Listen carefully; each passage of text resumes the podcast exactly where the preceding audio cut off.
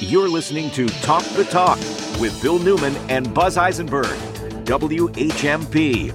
We are so lucky in this region to have uh, the museums that we have available to us. In particular, we have in Northampton the Smith College Museum of Art, which is just a wonderful museum that's been made even more wonderful because it's been made accessible to all of us, regardless of our ability to pay. And we're going to talk about that and others with the director, Jessica Nicoll of Smith College Museum of Art. But this is Black History Month, and we also have right around the corner is Valentine's Day. And I think, Jessica Nicoll, you have a pretty interesting exhibit right now at the Smith College Museum of Art. I think you call it a pop up museum uh, exhibit. So, what is a pop up exhibit, and can you tell um, us about this one? I sure can. Um, and Bill, thanks for the invitation to be here. It's lovely to talk to you and uh, to have okay. this chance. I, to... I confuse myself with Bill all the time, but this is Buzz who you're talking oh, to. Oh, Buzz, I'm sorry. That's all right. um, uh, it's lovely to talk to you and to have this chance to extend an invitation to listeners to visit the museum this weekend and, and particularly this evening. Uh, we have brought back our popular Second Fridays programming when the museum is open as part of Northampton's Art Night Out from 4 to 8 p.m. And uh, this this second Friday, today, uh, is celebrating both Black History Month and anticipating Valentine's Day. So visitors will have a chance to do some art making, um, making cards for themselves and their loved ones. And then we have a pop up exhibition in our second floor uh, study center for prints, drawings, and photographs.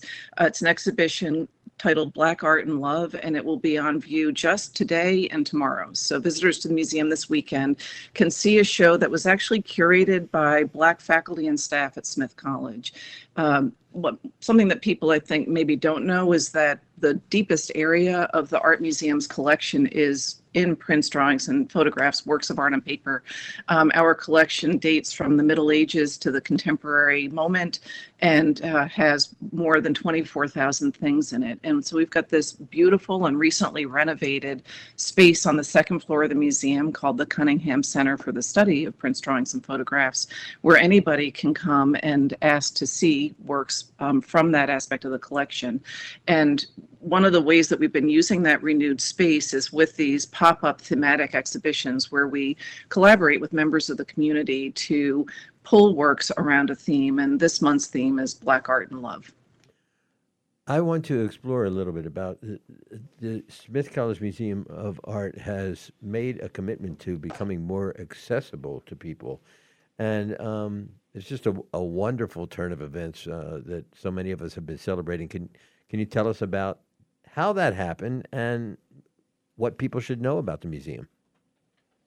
So, uh, we're so excited to be able to eliminate the barrier of an admission fee for all visitors. It's something that's been a goal of mine ever since I came to the museum in 2005, but uh, a challenging one. It was the fact that the fees from admissions provide a provided a really important form of operating support for all of our other programming.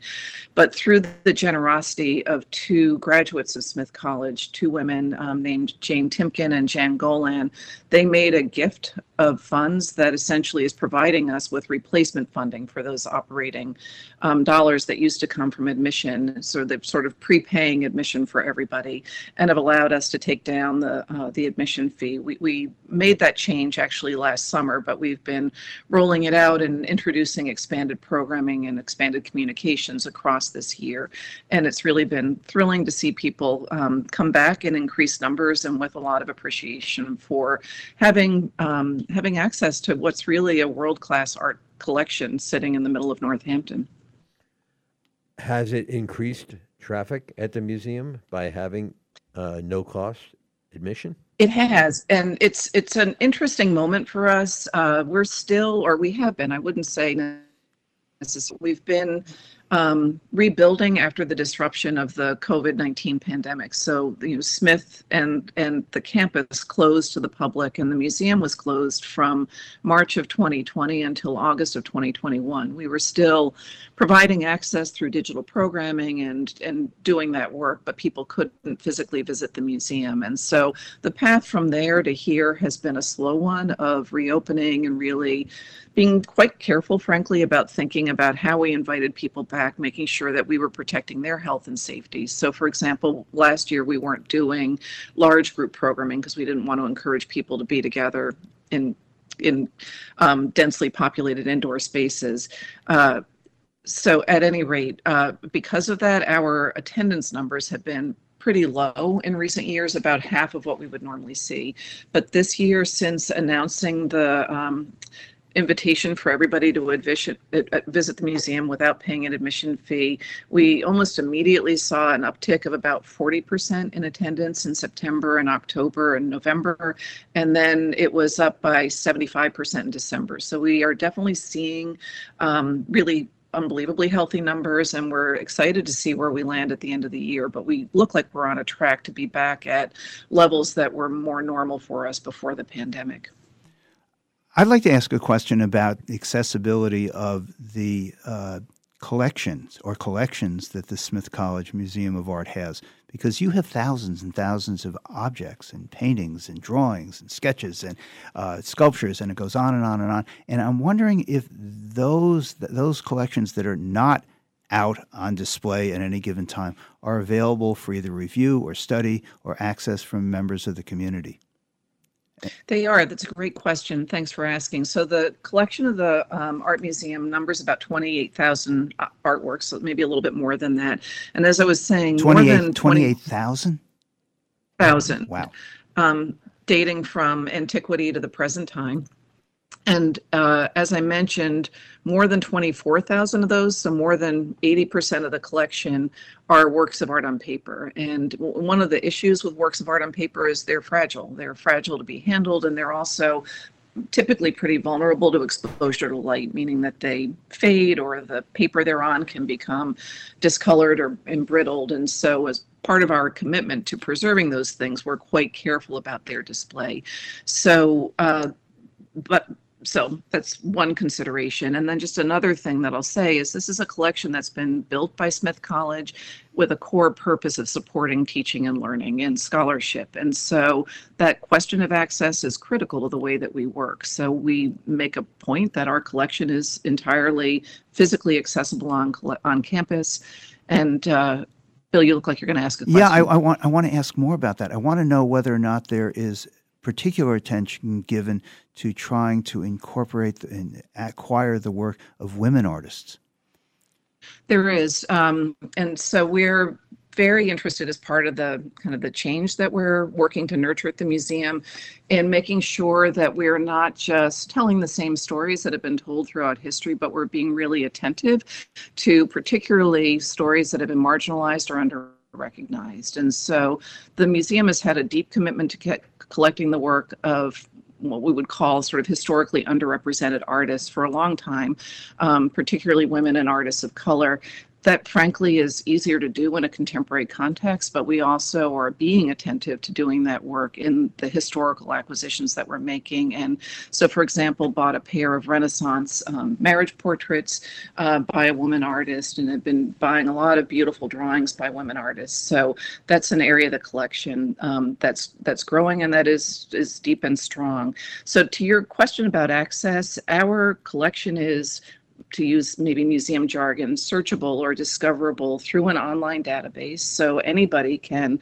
look and see what we have. There are there's descriptive material and often images of what's on view or what's in the collection. And then certainly for the works of art on paper, they're held in a study center. So anybody can make an appointment and say, you know, I want to come in and see the Van Gogh drawings or the Carrie Mae Weems photographs, and our staff will pull them out and they'll be sitting there for you.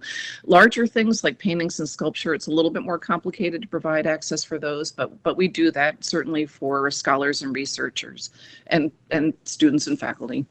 Director Jessica Nicoll, um, I'm curious about the relationship between the art museum and the art department at Smith, particularly with respect to curation.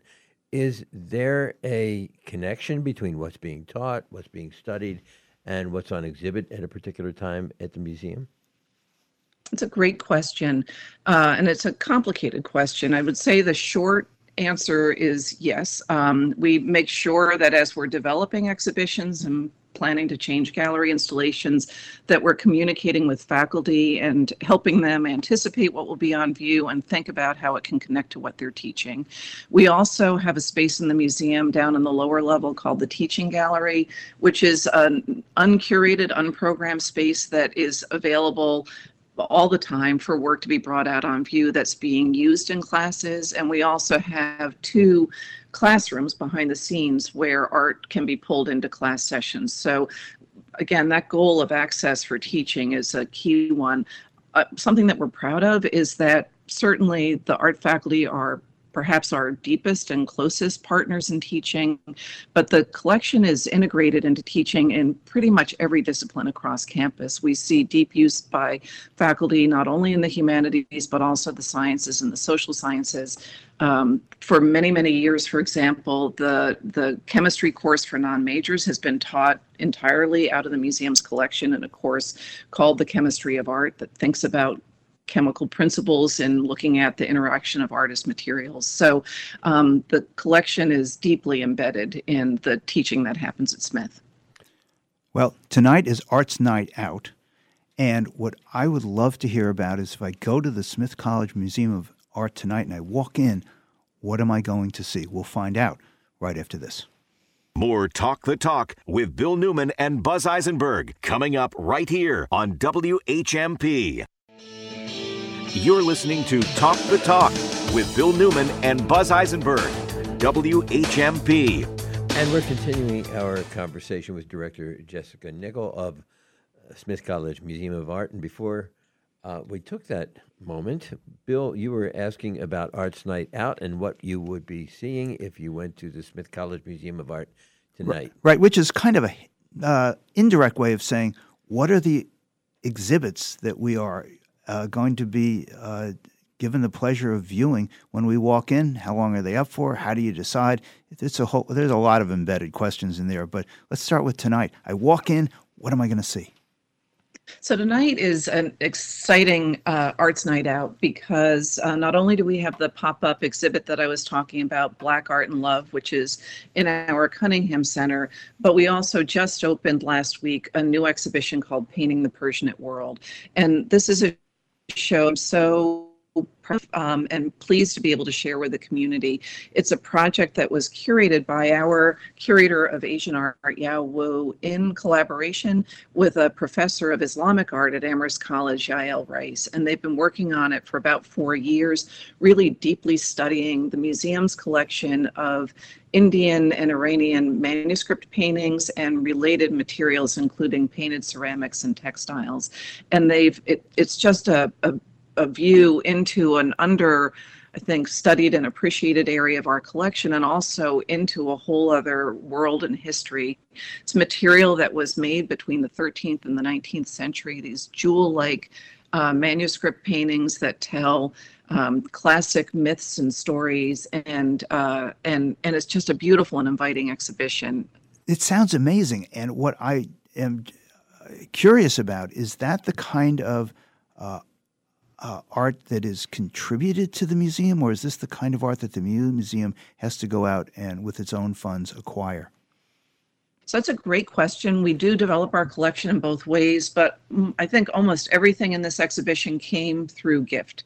Um, uh, uh, so, and and it, kind of accumulated over time and, and, into something that has accrued as a real area of strength. And so Yao and Yael really did deep work on um, making sure that these works were properly cataloged and described. I mean, they're from Iran and Pakistan, or you know, what are modern day Iran, Pakistan, Afghanistan, India. So they represent other cultural traditions and very, you know, ones that require real expertise to interpret. And do you uh, bring out from the collection everything over a certain amount of time, or is this something that might appear uh, uh open to the public, uh, readily accessible to the public when we walk in on a yearly basis, every decade. Tell us a bit about that, if you would. So this particular exhibition is material that hasn't been seen deeply probably since the 1980s, and the collection has grown substantially since then. So we've shown you know individual works or small clusters of works but this deep dive into this aspect of the collection this is a first time in a long time. Uh, and one of the things we try to do through these special exhibitions is both take the opportunity to generate new knowledge about areas of our collection and then make it visible so people know that it's there and then can you know can ask to come back and see it if there's if they want to return to things after they've come off of view and how long will this exhibit be you know front and center as part so of it just opened and it's on view into the summer. I think it closes in july. Yeah i'm looking at your website. It says july 7th and that is painting the persianate world. Painting the per- persianate world. So that idea of persianate is is thinking about um, it's a it's a kind of a modern historical term thinking about a cultural region uh, where there was a transmission of ideas and a de- kind of a development of style across this period of centuries a, a, region that spanned roughly from modern day iran over to afghanistan and india and um, the the show particularly is thinking about portability these were um, manuscript paintings, painted ceramics, painted textiles, things that people carried with them. And in doing that, they were um, introducing stories, introducing image making, introducing cultural habits like ways of eating and ways of dressing. And you can see that transmission of ideas uh, across this Persianate region in the from the roughly 13th through the 19th century. There are, of course, other exhibits at the Smith College uh, Museum of Art. I remember seeing the Asian art last summer. Um, I think figuration and abstraction. I think that it's called. Just an extraordinary collection. And there's a Beyond the Museum art on Smith's campus, which is also worth seeing. I am just so grateful to Smith College. So grateful to you to making this acceptable to every accessible to everybody in our community. It's a jewel. So um, Last word, what are your hours? When can people come into the museum, Jessica? So we're open from 11 to 4 uh, every day except for Monday, and we are open on the second Friday of the month until 8 p.m. So we hope people will come free all the time. The other thing I should just say tonight, to the question of what will you experience, we always have hands-on art making activities on second Fridays. So it's an evening that's really, really fun for um, visitors of all ages. So. Thank you so much, Jessica Nichols. Thank you so much, Smith College, making this wonderful museum and, available to all of us. And thank you for joining us today. Everybody, we'll be back.